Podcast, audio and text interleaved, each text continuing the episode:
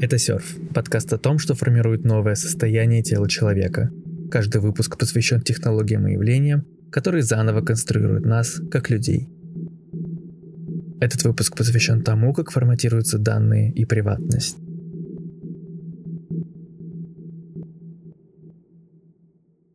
Очень быстрый возврат к привычному ходу вещей после скандала с Cambridge Analytica в 2018 году показал, что интернет никуда не денется. Пока что он все так же будет централизован вокруг векторалистов. Это класс, который превращает информацию в собственность, а затем в товар. Этот класс был сформулирован по аналогии с буржуазией исследовательницей Маккинзи Уорк в ее знаменитом хакерском манифесте. И действительно, обещая что-то совершенно иное, интернет-индустрия породила гегемонию контроля и централизации под управлением нескольких корпораций – Google, Amazon, Facebook и Apple. Это статус-кво, через описание которого можно найти его же причины. Например, исследователь Александр Гэллоуэй описывает два важнейших протокола, которые позволяют интернету функционировать. И действительно, протокол TCP/IP создает горизонтально распределенную сеть, но протокол DNS, в свою очередь, представляет собой очень вертикальную и иерархичную структуру.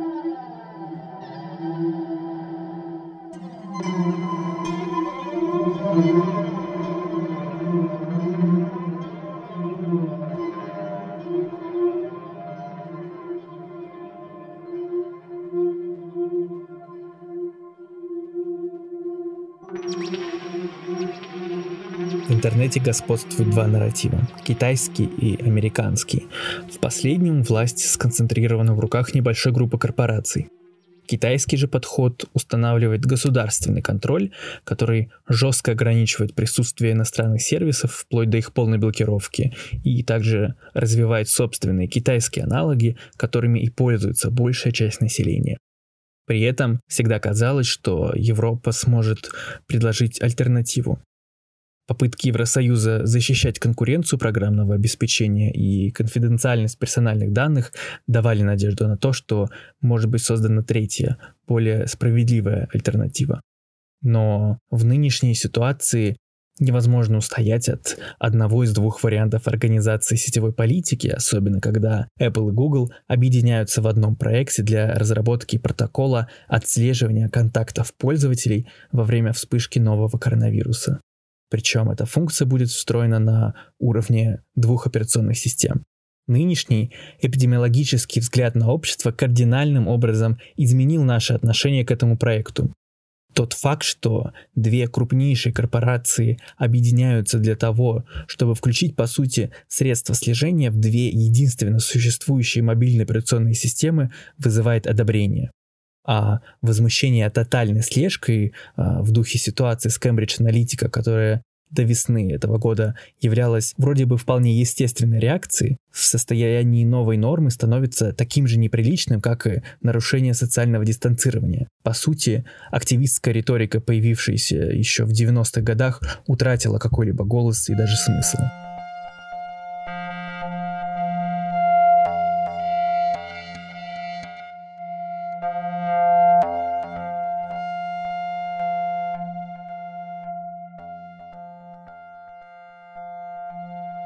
Большинство не покинуло Facebook после скандала с Cambridge Analytica, так же как большинство не перестало пользоваться Zoom после обнаружения их проблем с приватностью. Автоматизация показала, что она прочнее любого государственного института. Люди в целом могут э, не выходить из дома без ущерба для своего комфорта, пользуясь при этом услугами облачных ресторанов, доставок, интернет-магазинов, но в то же самое время Amazon набирает около 200 тысяч новых сотрудников. Возможно, это тот момент, когда стоит переступить дальше рассмотрения статуса КВО касательно интернета, когда разговор о приватности данных и слежке отошел на второй план. Как тогда рассматривать приватность, а точнее сами данные? Американская исследовательница визуальной культуры Джоанна Дракер описывает то, что мы сейчас воспринимаем под данными как конструкт. В русском языке значение слова «данные» считывается очень четко и красочно. Оно означает «давать». Данные в понимании Дракер — это сумма всех фактов, которые можно узнать о человеке или любой другой сущности. Конвенциональное использование этого термина включает в себя предрассудки и не представляет возможности для критической интерпретации сомнений. Исключительно количественный взгляд на информацию и методы ее сбора задает единственный вопрос «как?». Он не позволяет задать другие вопросы «почему?», «кто?» или «что?». Такая позиция описывает ту же самую приватность лишь как принципы презервации и сбора данных в упомянутом ранее контексте всей доступной информации о пользователе термином, который заменит данные в их количественной очевидности и независимости от наблюдателя, может стать капта. Капта — это представление информации, которая была выбрана и собрана из всего объема данных, где данные, в свою очередь, это общая сумма всех фактов по отношению к сущности. Иными словами, данные — это вся информация, которая может существовать о человеке. Капта же это то, что выборочно снимается через процесс измерения. Это слово происходит от латинского глагола capio, который можно перевести как брать, получать или отнимать. Если называть то, что собирается и анализируется как капта, а не как данные, мы, по крайней мере, заявляем о своем осознании субъективности и неполноте данных, а также даем возможность их критически осмыслять не как факт и единицу информации, а включать туда все процессы, которые вовлекаются в ее создание, сбор, хранение, передачу, обработку, запись и удаление. Причем важно понимать, что это термин не о привнесении качественного в количественное. Капта показывает, что цифровые данные, как и любые другие, не просто данные и необработанный и сырой материал, а материал, взятый где-то с помощью специальных методов.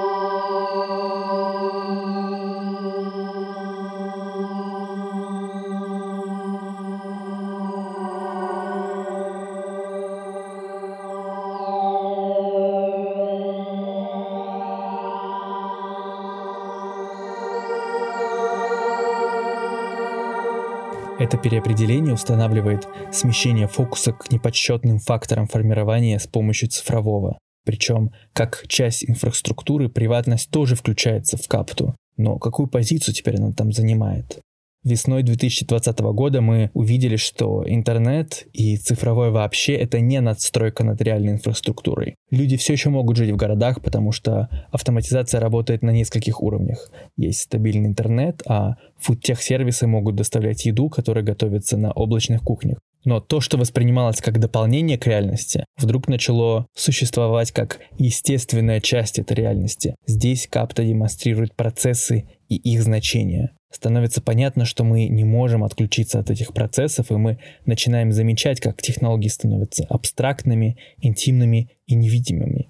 Но возможно взглянуть на то, что существует за сбором капты и приватностью. И если с помощью термина капта принять во внимание процессы, можно увидеть, что больше не существует простой парадигмы, где клиент обращается к серверу, Реальность такова, что алгоритмы и кодированные пространства не просто набор фреймворков. Информация постоянно перемешивается, а приватность распределяется. И распределяется она среди смартфонов, камер видеонаблюдения, тепловизоров, курьеров, работников сортировочных центров Amazon и сотрудников центров выдачи Wildberries. Прежние понятия приватности, безопасности и собственности столкнулись с новой этической моделью но как тогда говорить о приватности, если больше нельзя разделить конфиденциальность и безопасность?